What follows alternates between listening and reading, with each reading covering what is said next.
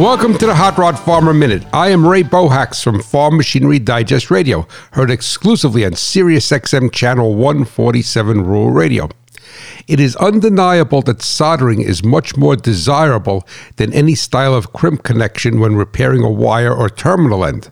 But the reality being the crimp connection will get you back going quicker and with less hassle. If you're going to use a crimp style terminal end, then seal it with a small length of heat shrink tubing.